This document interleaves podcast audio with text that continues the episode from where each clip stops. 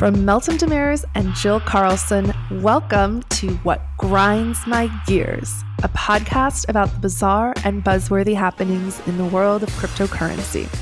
Each week, we delve into one key theme and examine it through a broader financial, political, and cultural lens to learn from the past, understand the present, and explore the future. All opinions expressed by Meltem, Jill, and podcast guests are solely their own opinions. This podcast is for informational purposes only and should not be relied upon as a basis for investment decisions. Meltem, Jill, and guests may maintain positions in the currencies, assets, and companies discussed in this podcast.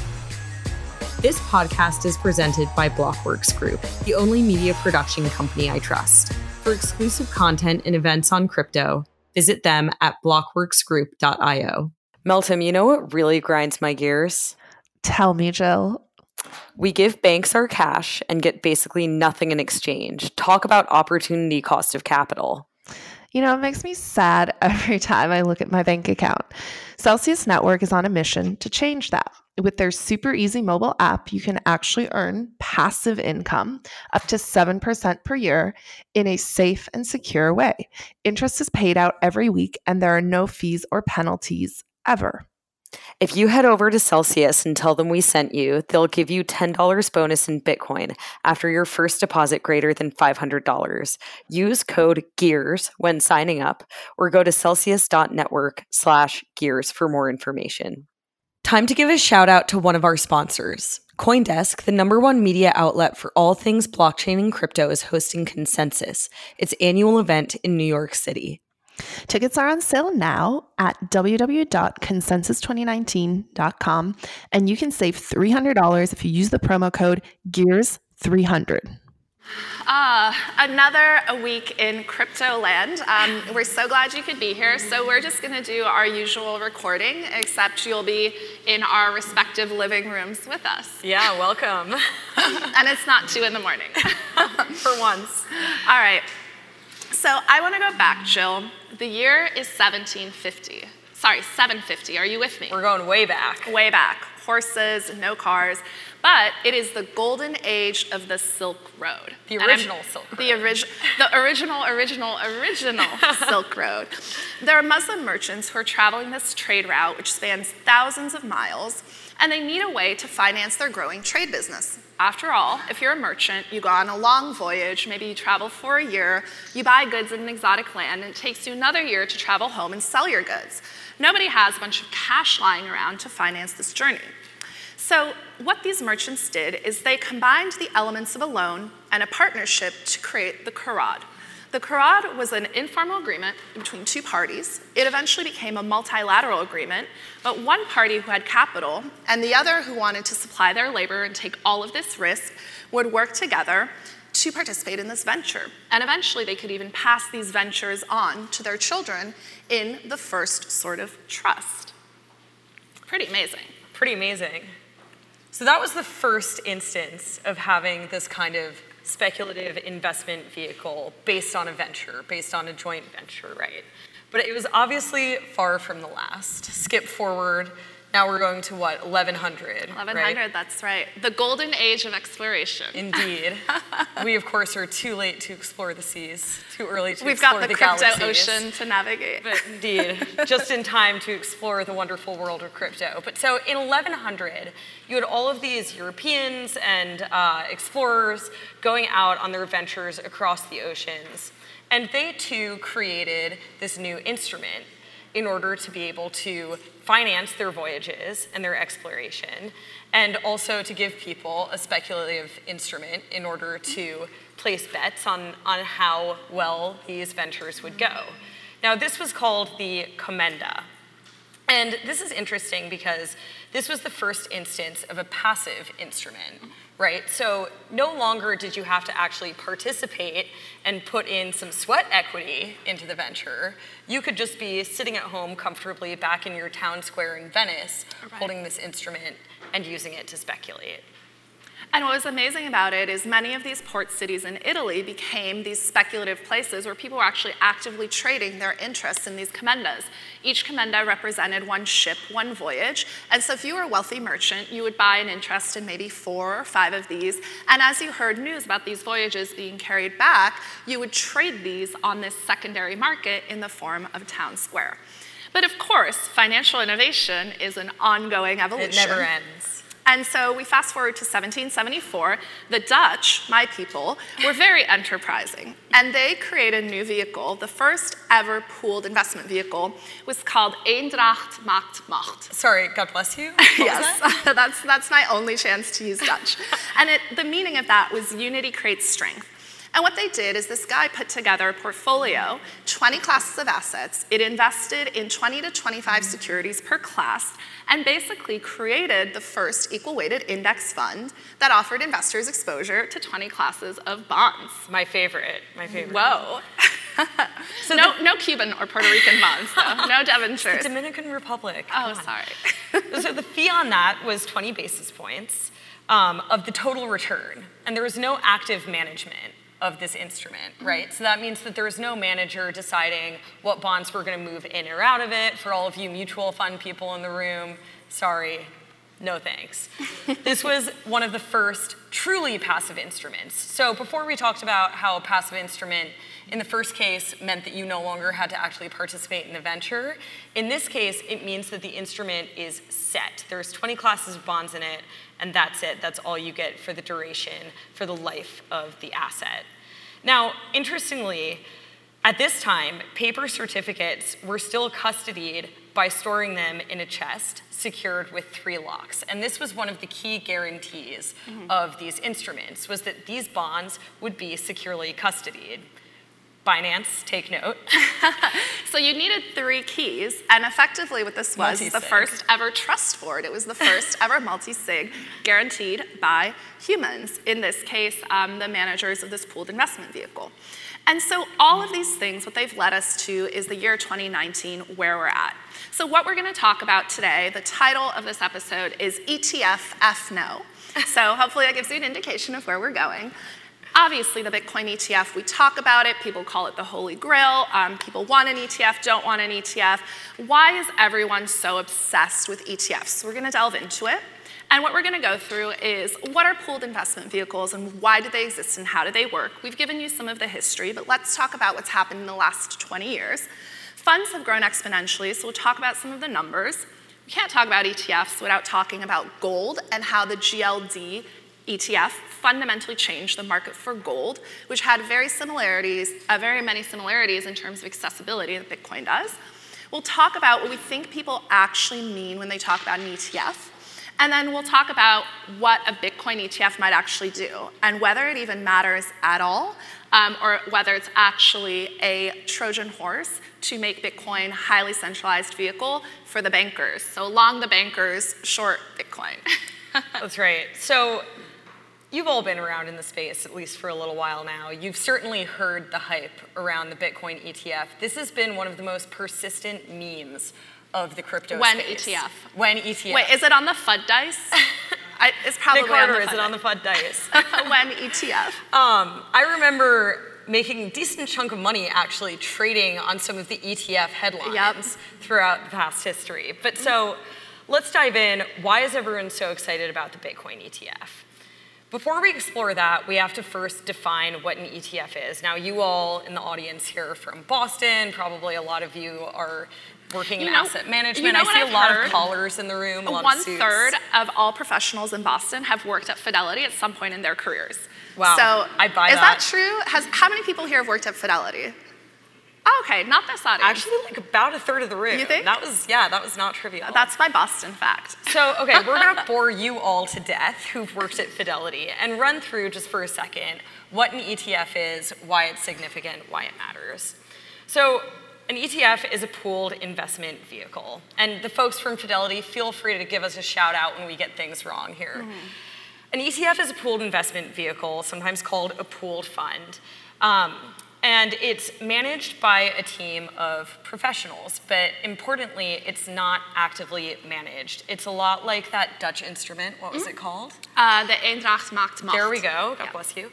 Um, it's put a- my Dutch to use, like the only time ever that I get to use It's Dutch. a lot like that instrument insofar as the underlying assets of it and what it's supposed to be tracking does not change over time as a mutual fund would or as any number of other investment vehicles. Now, some popular examples of a pooled investment vehicle include REITs, so real estate investment trusts, mutual funds, as I, as, as I mentioned, and ETPs, but an ETF, again, is slightly different. Mm-hmm.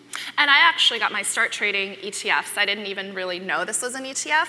I traded this product called Nugget and Dust, right? So those were the ticker symbols.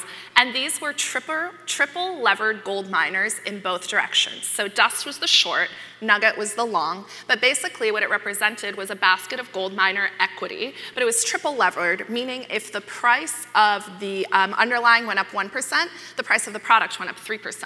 So trading this puppy in 2016 when gold prices were going nuts was super fun. Oh my God. Was this you trading it retail? Yeah, retail. I was trading it on Schwab, so Oh clearly, you know, as a trader, Why? you're addicted to dopamine. like a real, I'm a real low life chill. So this was the best asset to trade. But with an ETF, basically what you're buying is exposure to an index or strategy. And a lot of plumbing goes into the back end of an ETF that's important, and it's really all about how this stuff gets made. So what's interesting about ETFs is I can't go out into the market and just make an ETF. You need a bank or a broker to act as a middleman. They create shares when people contribute securities to the fund, and they redeem shares when they take the securities out. And it's all of that complexity gets taken out. So the retail investor, all they do, they go to Schwab, they go to Vanguard, they go to Fidelity, they type in the ticker symbol, they click buy. So it's point, click, buy. And they're done. These markets are highly liquid, and the ETF market's huge. It's abstracting a lot, though, what you just said, because as Meltem mentioned, there's a lot of plumbing going on behind the scenes here. And that plumbing is kind of a mess, and I would wager that even some of you Fidelity folks in the room don't know all of this. so, in order to create an ETF, you, as the ETF provider, have to engage something called an authorized participant, which is a big broker, big financial institution, what have you. That authorized participant goes out into the market and buys up all of the underlying shares or whatever product it is that will underlie that ETF. So if you're trying to create an S&P 500 index ETF that will just track the general market moves of the S&P 500, your AP, your authorized participant is going out and buying a weighted stock basket. Now, your AP then gives you, as the ETF provider, that basket, and you, in return, give the AP what's called a creation unit, which gets priced based on the NAV, so the underlying value, the net asset value of those stocks that your AP is giving you, not based on the market price. Now, what am I saying? What's the point of all of this? If there's ever a large price discrepancy between that underlying basket and the ETF shares, it'll get arbitraged out by these players, often by the APs themselves. So the APs are constantly making this spread between what the basket price is and the ETF, which often trades at a premium because it's more liquid and there's more demand from retail. And unlike mutual funds, what's amazing about ETFs is they're listed on exchange and you can trade them throughout the day, right? So I wake up this morning, I'm feeling pretty good about gold. I'm gonna go long some triple, triple levered gold miners, right? Because I'm a degenerate. I click buy. Later in the day, I'm feeling bearish. I can sell and I can go short. These things are highly liquid and they're low cost, low fee. They have a really amazing tax efficiency that we'll talk about as well, which is important. A note on liquidity, though, first. Yeah. So the ETFs themselves are highly, highly liquid, right? Pretty much across the board. You can buy the most bespoke ETF you can imagine. I think there's an ETF that tracks like whiskey out of Tennessee, even. I want that And that's even that is pretty liquid. Yeah, Yeah. I know, it sounds good, right?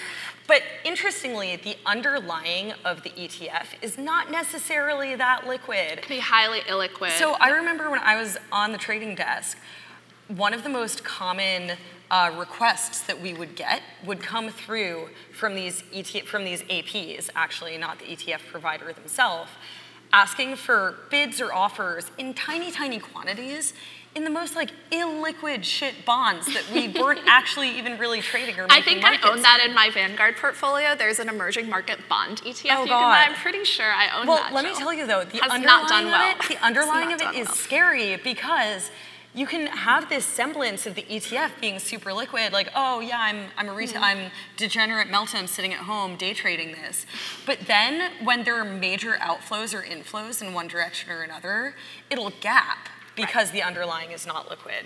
But what I think is important here is, for large part, and this is something that comes up a lot in the asset management industry. So it used to be if you were a retail investor, you would go to your advisor and they would tell you what to buy in the market, or you'd be reading. Everyone here has probably read Benjamin Graham's Value Investor. You look at 10Ks and mm-hmm. financial statements and you try to figure out what you should be buying. Well, ETFs are great because you don't have to do anything, right? You basically get exposure. You don't need active management anymore. You get the benefit of participating in all these different. It makes markets. people feel like experts. too. Oh, 100%. It's like I can have a theme about you know gold Yeah. or EM in general, but I don't want to go in and like biotech, right? What I say, Exactly. I try to buy biotech stocks. I'm really bad at it because I know nothing about biotech. I need to just stick to crypto. So I abstract out someone else picking all the stocks. But here's what's interesting about all of this, right? There are all of these tax advantages. Um, and why people buy ETFs, why institutions buy ETFs, why they participate in ETFs. Typically, if I'm buying and selling in the open market, every time I trade, for example, if I trade Bitcoin, it's a capital gains event. It's a tax event, right? I do my taxes every year. I'm one of the stupid people who pays taxes on my crypto trading um, because apparently that wasn't a thing and people weren't doing that. And so you're all uh, getting audited. You're all getting audited. it. You should not have come to this Yeah. conference. Bad sign. Um, but you know, you have 40 pages of documentation supporting all these trades. The great thing about an ETF is the ETF, the manager, can trade as much as they want. I have no tax burden until I sell my ETF. And the only tax I pay is on the, the difference on the price I bought it and the price I sold at. So from an investor perspective, it makes my life really simple. And that's not true of mutual funds. That's not true of any number of these other products that you Nope. have an option. So, just as these wealthy merchants along the Silk Road and these wealthy Venetians started pooling investment schemes to provide diversification of returns and the ability to spread a risk, today's investors are using ETFs and these pooled products for a variety of reasons. So, we talked a little bit about passive exposure, removing mm-hmm. the active management element. You don't need to be watching CNBC all day. You get economies of scale, reduced expenses.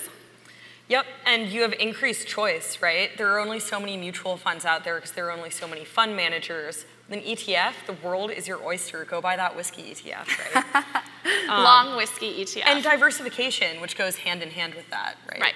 And I think the ability to access these esoteric or liquid assets is really, really important. So why Until you realize they're illiquid. they're very illiquid, the underlying. But ETFs are really relatively new thing, right? In less Brand than new, 25 yeah. years, ETFs have gone from being this really experimental, tiny new product to being the most popular investment vehicle, not just with retail investors, but also with institutional investors. And now the race for ETFs is massive. Many brokerages offer their um, retail investors free trading in their proprietary ETFs, right? So if you can trade for free, I get to accrue more AUM because I have my customers only buying my products. ETFs compete on fees, and in fact, Fidelity, I believe, has a fund now that charges no fees. There are a bunch of funds that are rolling out really low fee. Which is ETFs. insane when you hear that, right? It's like, why would they not charge fees on these products? But it's all about AUM. I'm an asset manager. It's all about AUM. Accruing AUM, and this is why it matters. Aggregating positions as an AP or a manager gives you control. Life is about control and power, particularly when it comes to markets. And I sound like a crazy person. Something to talk about with our therapists afterwards. Uh, but it also matters a lot in Bitcoin, and we'll talk about why. Totally. And this is something people don't appreciate. Owning 20 to 30% of a stock or in a liquid instrument or any type of you asset. own the market. You own You're the market. control, you yeah. decide what happens. It's your world, and everyone else is living Until it you go to sell. until Right. you try to sell. So let's size ETFs. It's a massive market. $4 trillion in the US, right? So we talk about Bitcoin. Bitcoin today, its global market cap is 100 billion. ETFs are $4 trillion market. The biggest ETFs today are primarily S&P 500 ETFs, so they track the 500 largest, most liquid stocks in the US. But we also have total stock market mm-hmm. ETFs, emerging market debt, emerging market equity, and even these esoteric ETFs like gold. So let's talk about gold. So, yeah, gold, you probably all heard of it. You probably all know someone who owns it if you don't own it yourself, but many of you, I'm sure, do. GLD, right? This is the SPDR Gold ETF, which is managed and marketed by State Street. We had to give State Street a shout Yeah, out. 'cause we've been Boston, talking a lot about State Street. You got Fidelity and State who Street. in here is from State Street? You got any State Streeters? No, they're Oh. all blockchain, not Bitcoin people, right? Uh, yeah. No, oh, we're we gonna got one. convert got them. one. We're gonna yeah. come. There's hope. But so for a few years anyway, GLD was the second largest exchange traded fund in the world. And for a short period, it was the largest as gold was blowing up, as Yep. you mentioned. So the fund allows individuals to track gold bullion prices. And the idea behind its appeal is that the gold fund could be cheaper than the cost of shipping and storing and insuring actual physical. Have you ever bought a bar of gold? I haven't. I bought gold coins. You've bought gold coins? Yeah. They're huge in Turkey, where I'm from. People don't buy ETFs. This is a very America thing.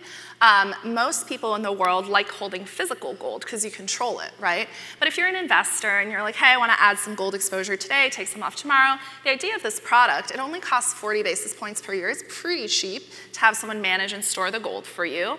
Each share represents an ounce of gold, like that's, or a tenth of an ounce, sorry. Yeah. That's pretty attractive, right? Yeah, no, it's it's awesome.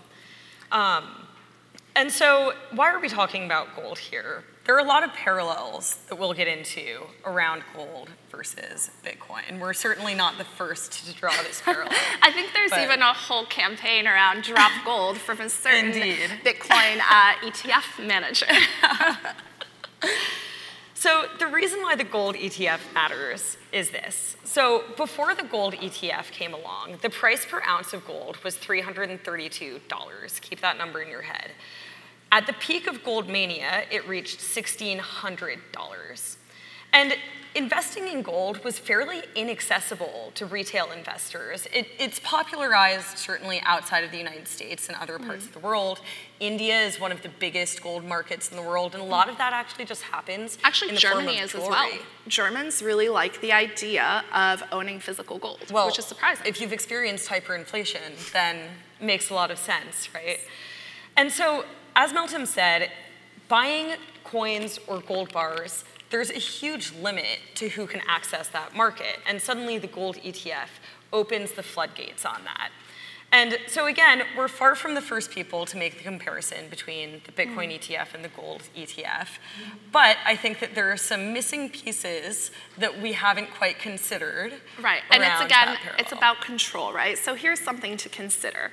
Gold ETFs, the amount of gold they hold rivals bank holding of gold. So there are only three places where more gold is stored than in these gold ETFs. They are the United States government, the German government, and the IMF, or the International Monetary Fund.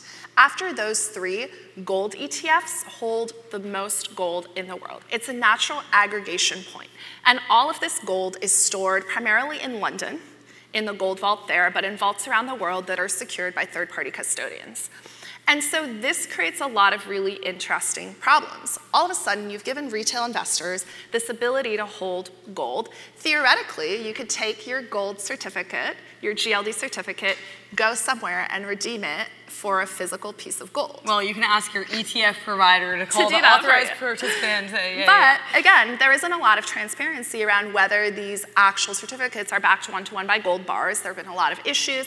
And actually, there are a number of blockchain projects that are working on making the tracking of gold in these ETFs and other products more transparent, notably the IEX guys. Tradewind. yeah. Tradewind markets, yep, this is what they're doing now. But the largest source of demand for gold is still pure physical because people view gold as a safe haven asset. And so they don't want to own it in this construction that is managed by a bank. Exactly. And so that there, you know, we just mentioned a few times how in places like India, Germany, Turkey, wherever it is, there is still demand for gold bars, and people are willing to go above and beyond to pay the price of transporting it, securing it themselves, in some cases, insuring it. And they would prefer to do that versus having an ETF, which is subject to the same kind of financial foibles that Right. any any fiat currency would be. So here's where it gets interesting to me, right? A lot of people think this gold ETF just magically appeared. It didn't. The World Gold Council, which was a membership organization created by the world's gold miners, has been actively working on promoting gold as an asset class. They were the ones who partnered with State Street to create this gold ETF, GLD, and they're now actually working on a new ETF. It was launched two years ago, also with State Street, where each share represents not one tenth of an ounce, which is pretty expensive, it's $160, but one one hundredth of an ounce, 16 bucks pretty accessible to mom and pop. Now anyone can buy gold. It's a little bit like, uh, oh, we should denominate Bitcoin in sats. In right? sats, exactly. You make it cheaper, you make it more Yeah. accessible. But we've been chasing this idea of a Bitcoin ETF for a long time. So we've given you this background on pooled investment products, how they came about, the gold ETF, and how it created a more liquid, more robust market for gold, now a $7 trillion asset class. Three trillion of that is traded per year. Let's talk about why everyone's obsessed with a Bitcoin ETF and why I'm an F no on an ETF. I think you differ. We're gonna argue. Yeah. Let's, let's have a debate. Okay, should I be crypto grandma right now? Yeah, Okay, please. so I'm crypto grandma. This is my. Tell us a tale. Let me tell you. So uh, the first Bitcoin attempt to create a Bitcoin ETF was GBTC. It was a trust company, um, and what it does is it takes in Bitcoin, turns it into GBTC shares, and after a one-year lockup, these shares are liquid. Today, they're traded on the OTCQX, and what people don't realize is 1.1% of all Bitcoin that have ever been mined are in this trust today, and the trust is not redeemable Wait, sorry, 1.1%. of all Bitcoin ever mined are in this trust. That's That a lot, right? So like everyone talks Wow. about decentralization down with the banks. Like you are creating the largest bank in the world right now by putting your Bitcoin into this Yeah. vehicle. It's like Yeah. very uh, illogical. Then the Bitcoin IRA came out, totally different construction. Most notably, ARK Invest, which was an ETF manager, added GBTC to one of its portfolios. It became the best performing ETF, I think, of 2017 when Bitcoin went through its run. And since then, we've had a number of ETF proposals that are trying to bring a Bitcoin ETF to the US market. VanEck partnered with SolidX, Gemini is working on it, Direxion, Granite Shares, and ProShares, which are all traditional ETF managers, have done it. Bitwise is working brother is like trying. everyone. This is why there's a headline every week that the Bitcoin ETF is getting shot yes. down, right? So wh- my company, CoinShares, we're in Europe. I won't talk about what we do, but we already have a liquid product in the market. It's traded on the Nasdaq, but it's not a trust. It's an ETN, and it's redeemable, meaning shares are created and redeemed, which is a little bit different. But let's just say it's a very big market, very big. So, okay, let's get into this then. It's The. Bitcoin ETF. This is gonna grind my gears. This annoys the shit out of me because it's so terrible. And everyone talks about Bitcoin ETFs like they're so amazing. And I'm like, literally, you cannot say Bitcoin, decentralized, self sovereignty, freedom, and Bitcoin ETF in the same breath. It's they're I- fundamentally opposed. I, I'm going to disagree here Okay. because I don't actually have a huge issue with a Bitcoin ETF coming into existence. Okay. I think in a way that could be a good thing in terms of providing more liquidity to the market, providing more legitimacy to the market, bringing in some more players. My big thing with this though is that look, what are ETFs really good at? What have ETFs revolutionized for people over the last 25 years since they've existed? They have made traditionally institutional only assets available to the retail market. Now, what do we have with crypto? We have a retail market. problem. We have a It's retail the opposite market. problem. We have a retail market that needs to bring in institutional players, that needs to get legitimate custodians involved, that needs to have more transparency around price and volumes, that needs to have better regulated exchanges involved. We need more institutional players, not more retail players. And so to me, where I kind of turn over the table on the whole thing is Should we like, flip? Is this table flippable? I- I- let's not, let's not. Flipping tables. Woo! But where I turn over the table on the whole thing, seriously, is like, okay, it's it's all very exciting a Bitcoin ETF, but It's not that's not going to bring in more retail players because those who want in have already opened a Coinbase account. Sure. But I think the, the big issue I have, right, if we think about what Bitcoin is, Bitcoin is friendly to retail, right? And that's the whole point of Bitcoin. It's open source software that creates a value transfer network. It creates a network where money becomes as easy as communication. That's the whole effing point. And so to That's me, why we we're here, folks. that's like, look at all of us here. An ETF, basically what you're doing is you're gonna take Bitcoin, right, which is all about free speech money, censorship resistance, providing people an alternative option to fiat and centralized government control. So you're gonna take this great asset and you're gonna shove it into this regulated, highly controlled product wrapper which is an ETF, and then you're gonna package it up and distribute it through all of these banks to a broader audience. So basically, what you're doing is you're taking this idea of something that is decentralized, owned by investors, that people can custody themselves, and you're shoving it into a, repos- into a vault and distributing it. That's insane. But you could say the same thing about the gold market, though. yeah, but Where- I don't work in gold, I work in Bitcoin. I don't give a shit about gold. But gold, but the whole point of us telling that story around gold, right, is that gold, for those folks in Turkey or Germany or India or wherever it is, it's no less valuable as a financial instrument, as a store of value. Okay, but gold could never be bought on an exchange. Today, you can buy Bitcoin and put it in a digital wallet on your phone and walk around with it. I couldn't do that with 30 pounds of gold. I can do that with Bitcoin. So is is the point then that it's just it, it doesn't matter either way? I just because you seem very negative. It's very antithetical, right? So let's talk. So we did some research at CoinShares on where Bitcoin is held today.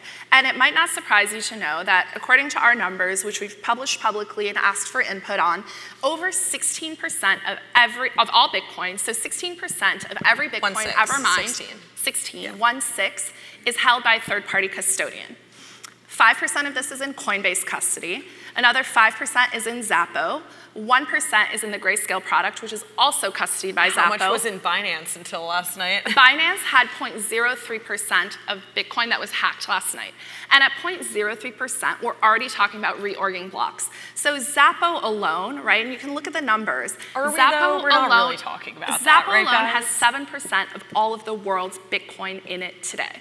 So what happens, what happens if Xapo gets hacked, Jill? But then is your issue with Xapo or with the ETF providers? It's with both. There's also, it's worth pointing out the differentiation, right? That Xapo is cold storage. What happened last night with Binance, that was in the hot wallet. Right, and they were storing keys, passing keys around on Skype, which so clearly is problematic. there's, there's sort of a likelihood thing going on there, but again, I come back to the gold parallel where you could say the same thing for gold, right? And it's no less useful for all of these things But we spend we're talking about. billions of dollars securing gold, right? We have these vaults, and arguably Xapo is building the equivalent of a gold vault, but with Mm-hmm. Bitcoin. The issue I have is I have this problem, right? I had my Bitcoin in Xapo. Xapo said, oh, we can't verify your identities, so you can't move your Bitcoin out of our vault. Shouldn't have not your keys, not your Bitcoin, right? This is the whole point. This is why I use Casa now to manage my Bitcoin. I'm an investor, so obviously I've skin in the game there. But Do you think that's reasonable though to ask every single person who wants to be involved in crypto, trade crypto, hold crypto, to hold their own keys? It's I do. I, I, I hope everyone can. I hope is that we get creating to that behavioral point- change, I hope that we get to a point with user experience where everyone can. But I'm also okay if we don't. To me, the point is the key to making Bitcoin more accessible isn't shoving it into this 30 year old product construction, but creating a new product wrapper, right? So, what is the fundamental problem we're trying to solve? In my view, there are not that many people out there who are dying to own Bitcoin who can't buy it today. As we've I talked about, it's very accessible to retail, but it's not accessible to institutions. My whole issue is if what we're doing, if what we're really excited about, fidelity, custody, backed, right? Uh, Bitcoin ETF, all of the things we talk about being most excited about, we're like, down with the banks, long Bitcoin. All of the shit we're most excited about is making Bitcoin banks and centralizing control over Bitcoin and making it regulated. We're fundamentally doing all of the things that make Bitcoin just like everything else we have. Like, what is the value proposition I, then? I, want to switch gears from ETFs for a moment. It's still on the same general topic here of the financialization of Bitcoin.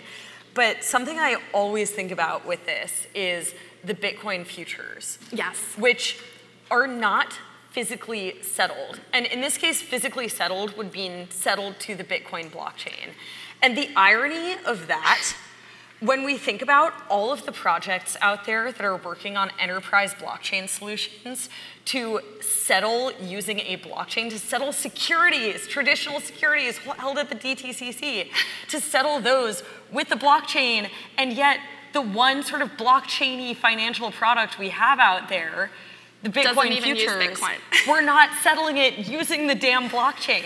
It's so to me, to me, I, I'll come back around to you on this of like, there is a great irony here of what we all like to get up on our respective soapboxes. Our this is pedestal, that's ours, right.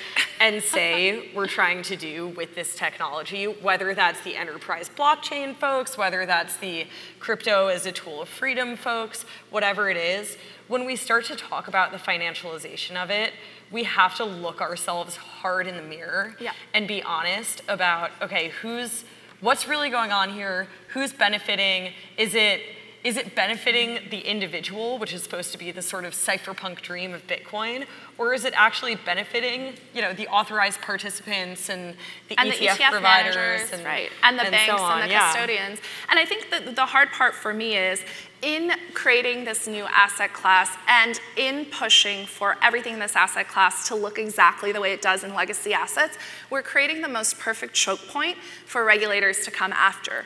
If we end up with a situation where 30 or 40% of all of the world's Bitcoin is custodied by centralized regulated entities, Nobody's ever going to even have to go down to the retail level because retail will have voluntarily given all their Bitcoin to these regulated entities. And all you have to do is apply pressure. Those executives aren't going to risk going to jail in order to keep Bitcoin accessible. Like this is to me the great the great irony. And again, it's not a criticism because this is a fundamental conflict. It is the conflict of Bitcoin and institutionalizing or financializing Bitcoin. And this relates to something very timely, which we've mentioned a few times already, which is the Binance hack, right? Yeah. And so I think that if I'm understanding correctly, your big issue with the ETFs is these central points of control, these honeypots. Mm-hmm. And they're not just honeypots in terms of being open to hacks, but if any of you were following along last night, I'm sure that you saw, I'm sure most of you were following along last night, I'm sure that you saw that there was conversation being had around a potential quote unquote rollback of the Bitcoin blockchain to try to reverse the hack, right? Now, CZ apparently got on the phone with like Jeremy Rubin, James Prestwich, like, and, why? some It's- other it was so developers. random. It, the whole thing So was very strange to me, and it felt Very like random. there's this okay, there's suddenly like this cabal of people trying to decide the future of the Bitcoin blockchain. I, honestly, when I first read, I think it was Jeremy Rubin, Bitcoin core developer, who tweeted about this possibility. I figured he was just joking. Right. To be honest, He's usually joking. he, he may have been joking, I suspect. But regardless, the very fact that this conversation was happening, I think, serves to demonstrate both a crucial point about Bitcoin itself, Bitcoin the technology, as much as we might rail against this idea, it's not totally out of the question from a technical perspective that this could happen, mm-hmm. right? That with a big enough size and with a big enough sort of Schelling point and with enough buy-in around it, there could be a rollback that happened based on a hack. You can incentivize miners the right way, so on and so forth. It is possible. Nick Carter is going to start telling me that I have to get off stage now, probably. Uh, but but I think the other piece here is right. We have to. To me, the reason I'm excited about Bitcoin is we're teaching people a new behavior. And this is the most important thing to me. The whole point of owning a Bitcoin is becoming responsible for your own funds, for your own coins. That's something people have never done. Everything we've well, done over the last that's hundred nothing years. our generation has never done. No, that's something our generation's never done, right? My grandma, when she passed away, we cleaned out her house. There was gold everywhere, right? My grandma knows how to do this. My grandma also lived in a village in Turkey with no ATM, with no banks nearby. she never trusted institutions. That's the world she grew up in. But in our world, I don't even have, you know what I realized the other day? I have no valuable assets in my house. If I had to flee today, the only thing I have is a ledger right? Which has like my go bag ledger, but I had In your no- sock drawer, right? Yeah, but I have no. That's where have, you all keep it. I know. I have I have a safe. Um, it's only a deterrent because it's easy to hack. The Amazon reviews are not impressive. But look, at the end of the day, this is the fundamental problem, right? We have this new way of securing an asset, but it inherently contradicts everything we've been taught in the Western world. So how do we teach an entire generation of people new behavior? This is why Bitcoin adoption has been so hard. Looking at Abra, looking at Shapeshift, looking at platforms that have tried to Looking pass at decentralized exchanges. Right.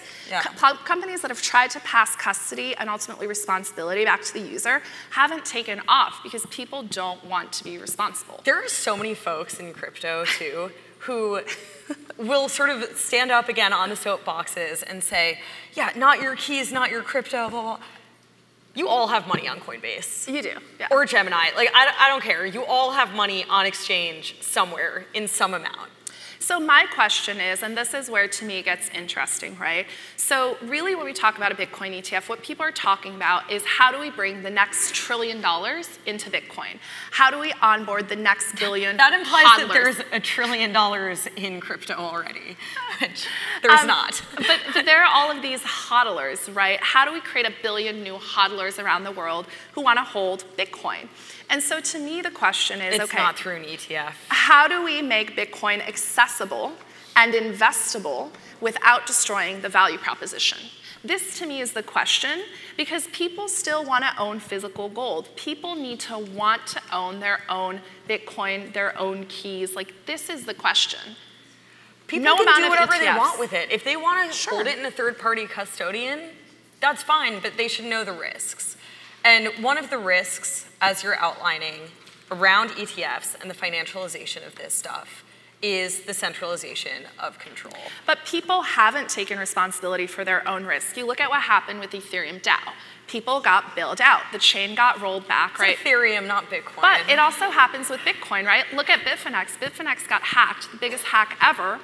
All of the people on Bitfinex were made whole. Look at what Binance is doing. Last night was amazing to me is one of these exchanges gets hacked and people's response is, "Oh, it's okay. The SAFU fund will cover our losses." Like, am I taking crazy pills that Welcome the fact crypto. that Yes, you you somehow didn't lose money makes this fundamentally not a problem? Like this is a huge problem. So we're It's gonna crazy. we're gonna have to wrap up here in the next couple of minutes, but I think that the big questions that we want to leave everyone with today are, what is any of this actually good for, besides speculation? But why?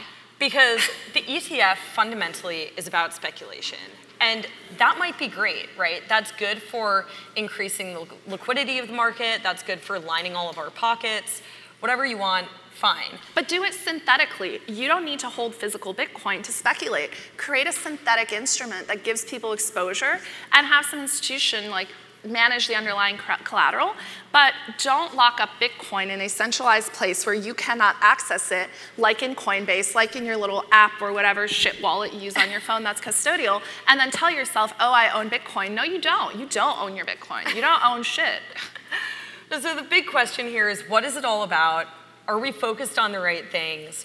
All of the hype around the ETFs, what is it all good for? Fine, it's good for speculation, but at the end of the day, that's not actually bringing more money into crypto, that's not bringing new participants into crypto, and it's not making it easier to use crypto for what it's actually uniquely good for. Right, And in what fact, it it might be a risk. So my, I guess my takeaway, right? Long Bitcoin, short, short the bankers. It's not a real thing, right? By being long Bitcoin and then crying for regulation and saying, "Oh, someone please make me qualified custodian," like you are asking for bankers to come in and institutionalize Bitcoin, and that's fine. I am not against that. I'm a regulated asset manager. We do that in our business. That's fine. But that is not the point of Bitcoin. The reason we get together and we come to these events, we get on these stages, we have these philosophical conversations about how amazing Bitcoin is and we're unlocking all of this new potential and free speech money. And we talk about Venezuela, another thing that just really grinds my gears. By sitting in these rooms and creating Bitcoin ETFs, we're doing the opposite of what we set out to do. And that's fine, but let's at least be aware of the contradiction and do things that actively empower people to do the thing that we all came here for. I think. Long Bitcoin, long the bankers? Is that where we're going? I don't know. Maybe that's the takeaway. Well, We'll anyways, that you. hopefully you. have enjoyed this. This is what we do once a week. We used to do it. This it. is literally um, what we do. We used to do it on our couches while drinking wine on the phone, and now we do it with microphones. So, uh, really nice to meet you all. Thanks for giving us 45 minutes of your time. To be live on uh, iTunes next week. long Bitcoin, long the bankers. Hey, this is Jill and Meltem. Thanks for joining us for another week of What Grinds My Gears. We love hearing from you, so please hit us up on Twitter, send us feedback, join the conversation. Follow us on Medium at What Grinds My Gears, where we share a summary of each week's episode, references, reading materials, and, of course, memes. Thanks again to our sponsors this week, Celsius Network. As a reminder, head over to Celsius and use the code GEARS when signing up to get free Bitcoin when you deposit more than $500. All right, gang, one final reminder to check out Consensus, Coindesk's annual event. Here's what you can expect. You'll hear news and emerging trends from trailblazers like Niall Ferguson, Christine Moy, and yours truly, You can get involved in a two day hackathon at Microsoft's Tech Center where hundreds of developers will compete for $30,000 in cash prizes. And you can network with developers, founders, regulators, investors, and more. And us. So get your tickets today since last year's event sold out. Just go to consensus2019.com and don't forget to use Gears300 so they know we sent you. Our episodes go live every Tuesday morning at 7 a.m. Eastern Time. And if you're a crazy person like us, make sure you subscribe on iTunes so you never miss an episode and get it in time for your morning commute. Share it with your friends, or better yet, share it with your enemies. Thank you so much for listening. We love you, and we'll see you next time for What Grinds My Gears.